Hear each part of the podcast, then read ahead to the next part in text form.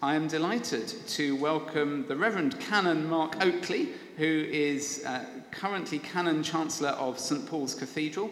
Mark, I've given them your name and your current job title, but what on earth is a Canon Chancellor? What do you do at St. Paul's Cathedral?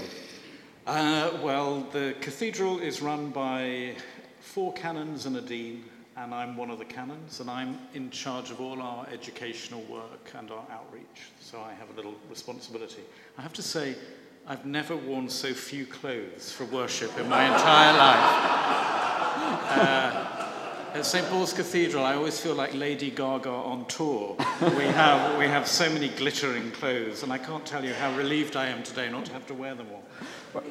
You very kindly had me preaching at your place last year, and I remember the conversations about what I should wear, because I got this thing saying, please come robed according to the liturgical colour of the season, and I thought, Baptists really don't do that, so we had an exchange of emails about what I could get away with wearing. But this isn't your first time preaching here, is it?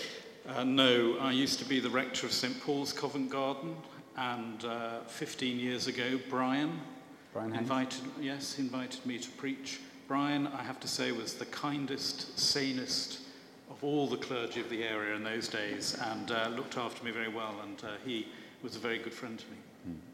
And you're just moving on to a new position. Yes. Could you tell us a little bit about that? Yes, well, I leave St. Paul's after 8 years. I leave at the end of August to become the Dean of St. John's College, Cambridge. So I'll be doing some teaching, and I'm in charge of the chapel, which has the choir school and a famous choir and all that, and part of the governance of the college. Our first reading this morning is from John's Gospel, chapter 10, and verses 14 to 16. I am the good shepherd. I know my own, and my own know me, just as the Father knows me, and I know the Father. And I lay down my life for the sheep. I have other sheep that do not belong to this fold. I must bring them also, and they will listen to my voice. So there will be one flock, one shepherd. Hebrews chapter 12, verses 1 and 2, and then 12 to 15. Therefore, since we are surrounded by so great a cloud of witnesses, let us also lay aside every weight and the sin that clings so closely, and let us run with perseverance the race that is set before us, looking to Jesus, the pioneer and perfecter of our faith, who for the sake of the joy that was set before him endured the cross, disregarding its shame, and has taken his seat at the right hand of the throne of God. Therefore, lift your drooping hands, strengthen your weak knees, and make straight for your feet, so that what is lame may not be put out of joint, but rather be healed. Pursue with peace with everyone, and holiness without which no one will see the Lord. See to it that no one fails to obtain the grace of God, and that no root of bitterness springs up and causes trouble, and through it may become defiled.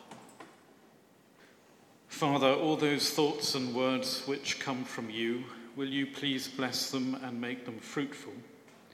And all those thoughts and words which come not from you, but from our vanity, will you please forgive? Amen.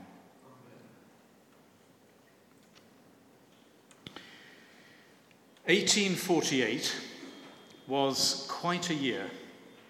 Not only were revolutions going on all across Europe, nation states were being created, Marx and Engels were publishing their Communist Manifesto here in London, there was a Californian gold rush going on, Wagner sat down and began writing his Ring Cycle, W.G. Grace arrived in the world, and Emily Brontë departed it.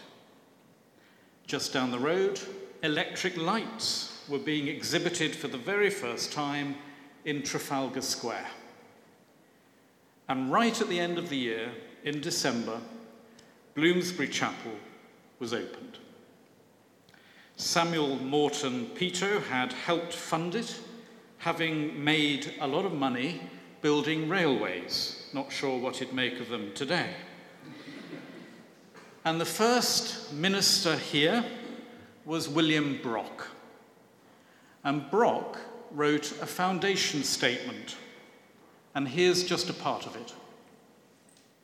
In the year 1848, a spacious chapel was erected in Bloomsbury for the worship of God and the preaching of the gospel, in the hope that in due time a congregation might be gathered within its walls, and that ultimately a church might be formed in connection with it, which, recognizing no other baptism but the immersion of professed believers, should welcome to its fellowship all followers of Christ, should observe the Lord's Supper every Lord's Day, and should cooperate with other churches of Christ in such works of faith and labors of love as are incumbent on all who love our Lord Jesus Christ.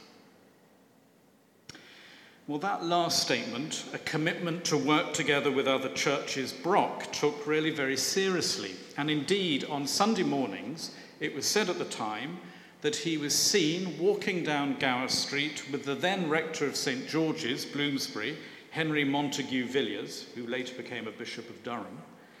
And they used to walk down Gower Street together every Sunday morning, and as they parted to go their separate ways to their different churches, they would apparently bless each other before they parted each other. So thank you for your invitation to me on this anniversary, because I think such generosity that you've shown to me is very much part of your foundations 170 years ago, to cooperate in love and faith. And of course, I could now then go on to preach a sort of half-learned and very nuanced sermon on the differences of our churches, and then try to round it off with a great celebration of our diversity and that sort of thing. You know, I just think times are too urgent to indulge ourselves, on our differences.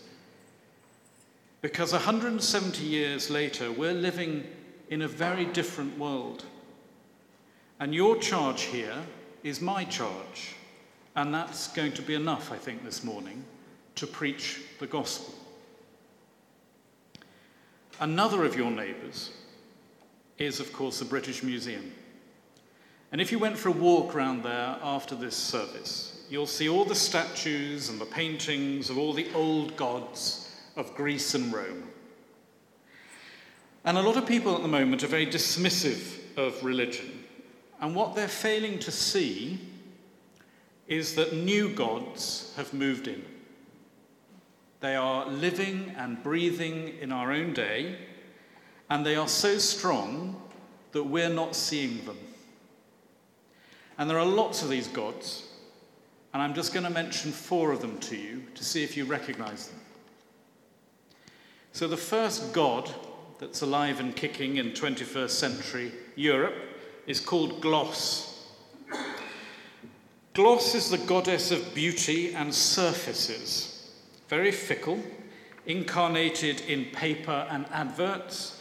She is so big that she makes us feel really small and ugly. We're drawn by her siren voice, but her perfection is impossible, even if you do anoint yourselves every morning with her sensuous creams, because you're worth it.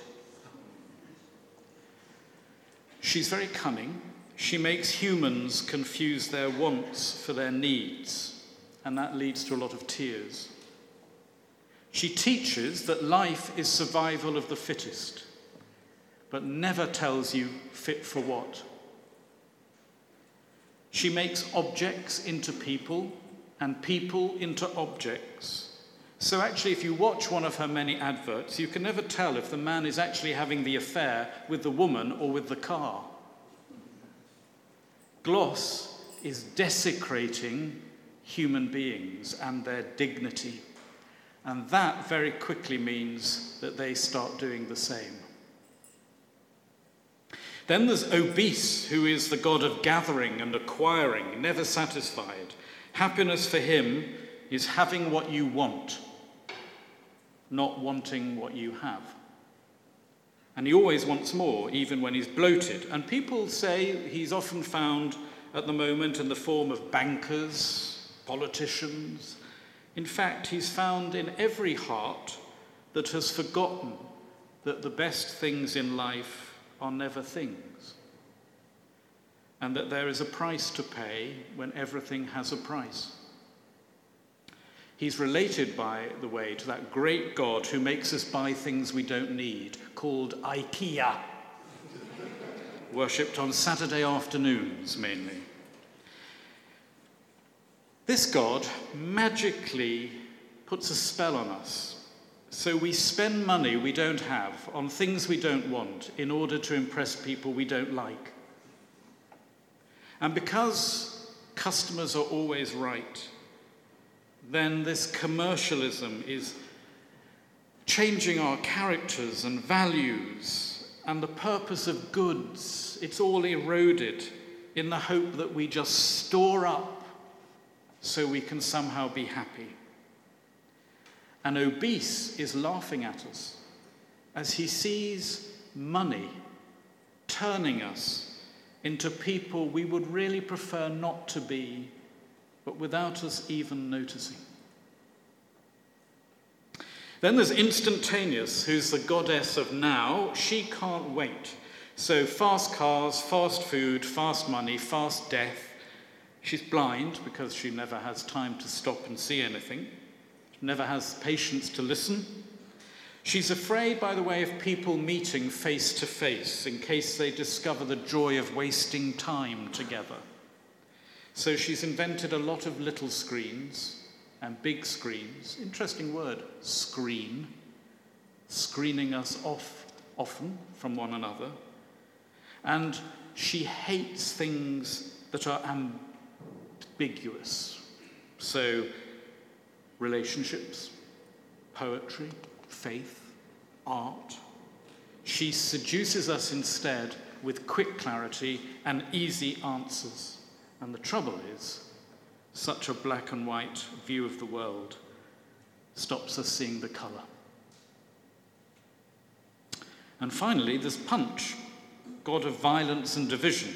If hate can be escalated, well, he's going to have a go. If they don't agree with you, lash out. If they're different, slap them down. If they're not in the majority, just don't invite them. When in doubt, well, just punch them.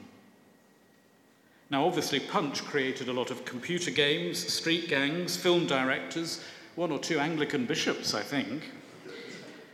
Religious leaders are being drawn to this clarifying power. But Punch can be very subtle. Punch can hide in the consensus of the middle classes. And his punch is not always a fist, but very plausible, respectable-sounding words. And he can make you feel better even as society is fragmenting around you.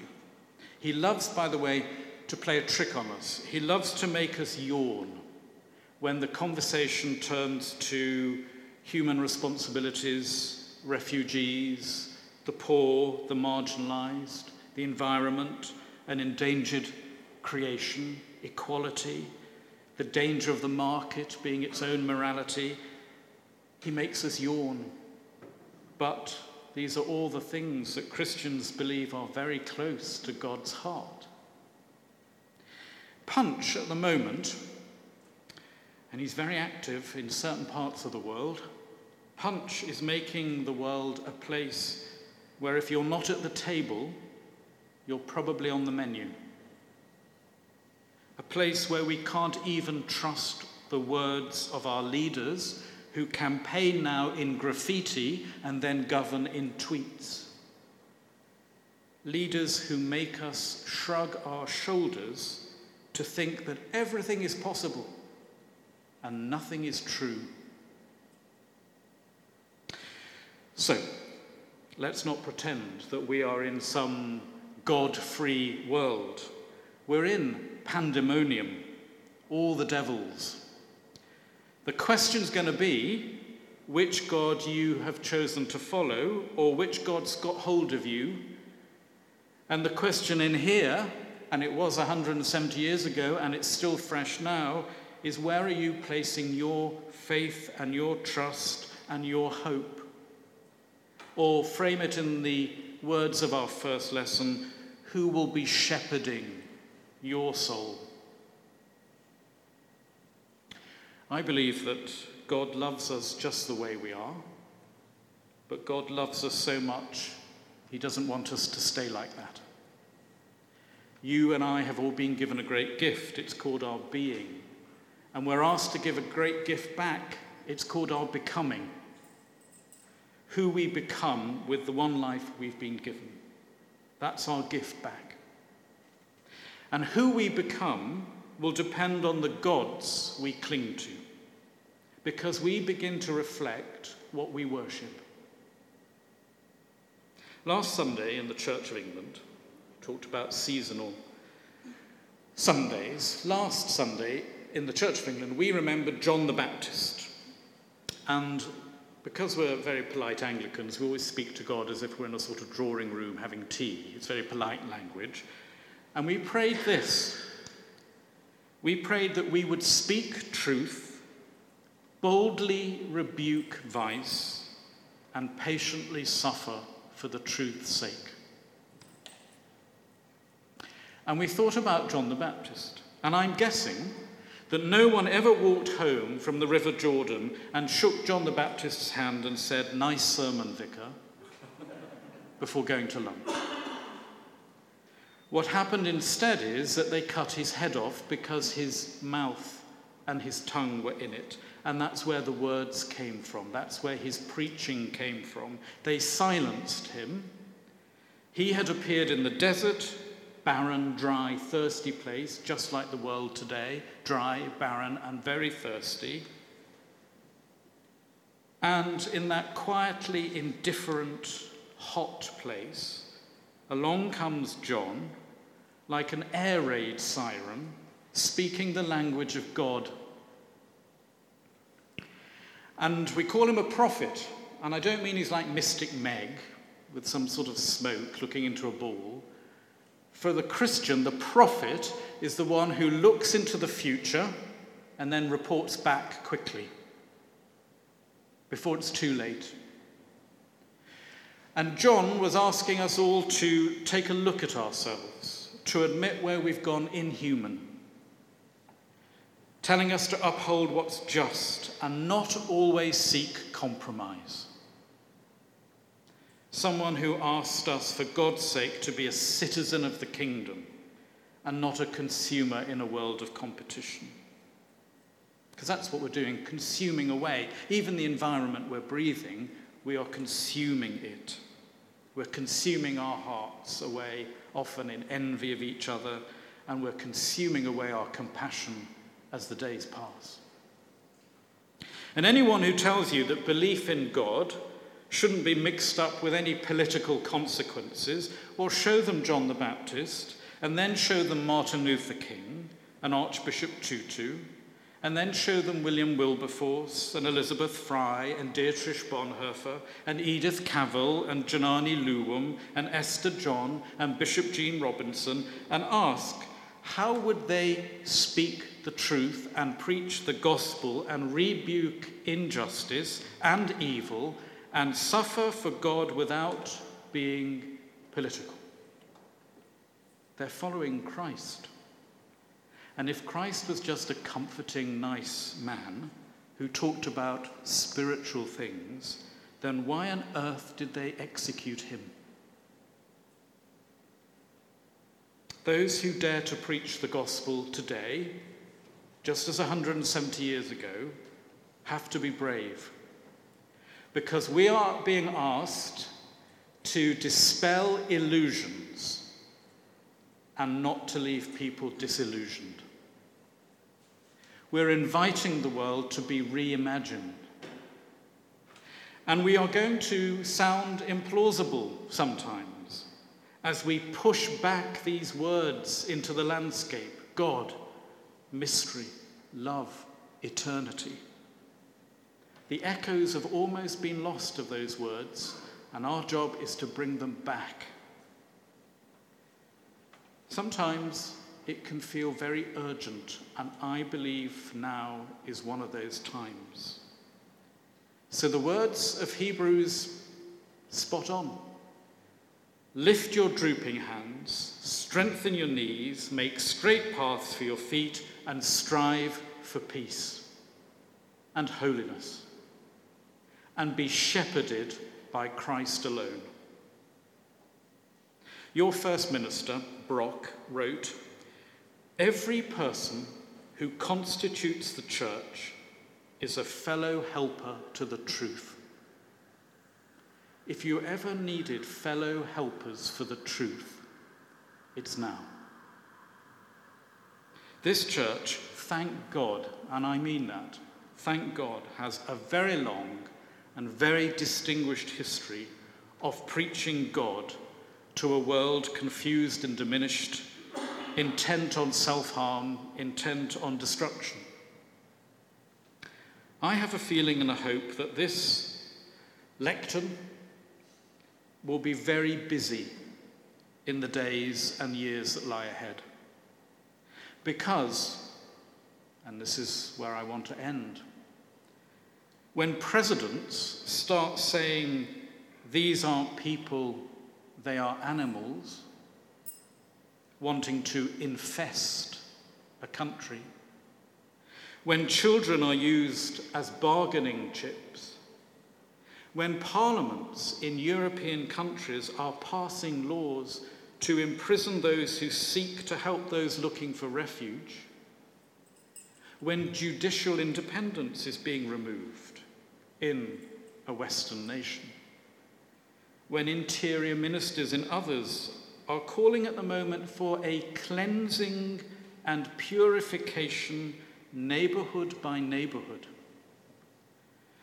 when opera in one European country last week has had to cancel its performances of Billy Elliot because the media say that it will turn the children of the nation gay and promote deviance, when abuse and discrimination are just the way it goes, and in the church as much as anywhere else, when states of emergency are meaning states of control and imprisonment of lawyers and journalists and amnesty workers, as in Turkey at the moment, when human dignity is just shrugged off because human rights, well, they're a bit laughable, because we're not talking about my human rights. When we see that this is our world 170 years later, I'm not talking 1930s, I'm talking now, then this pulpit better get busy, because it's all contrary to the gospel this church is here to preach, to reimagine, to call people to the hope and dream of God's kingdom for all people that this church was built to proclaim. I hope and pray very much it will be a fountain from which you can draw fresh waters, a different way of being human. People are longing for it. This is here to make Christians stand for something, not fall for anything. Stand for something, not fall for anything. And we stand for love. So let's end with that word. Eric Fried, an Austrian. He wrote a small verse, and I want to end with it because this is a celebration of your church. A church where, by the way, just before the end of the First World War in 1917, another one of your ministers here wrote this: "Let us escape from the failure of attempting only the possible. What a minister you had. The failure of attempting only the possible. Here are the words of Eric Fried. It's nonsense, says reason. It is what it is, says love. It's unhappiness, says caution. It's nothing but pain, says fear. It has no future, says insight. It is what it is, says love. It's ridiculous, says pride. It's impossible, says experience. It is what it is, says love. Let us pray. Great God of creative abundance, we have once again eaten bread and drunk wine as your people gathered in this place on the Lord's Day. And yet, we still come before you this morning as a people in need of your generous blessing, of your gracious forgiveness, of your constant remaking. And so we offer ourselves to you with open hands and receptive hearts. Take away from us all our pretensions of self-reliance and unmask for us our images of self-security.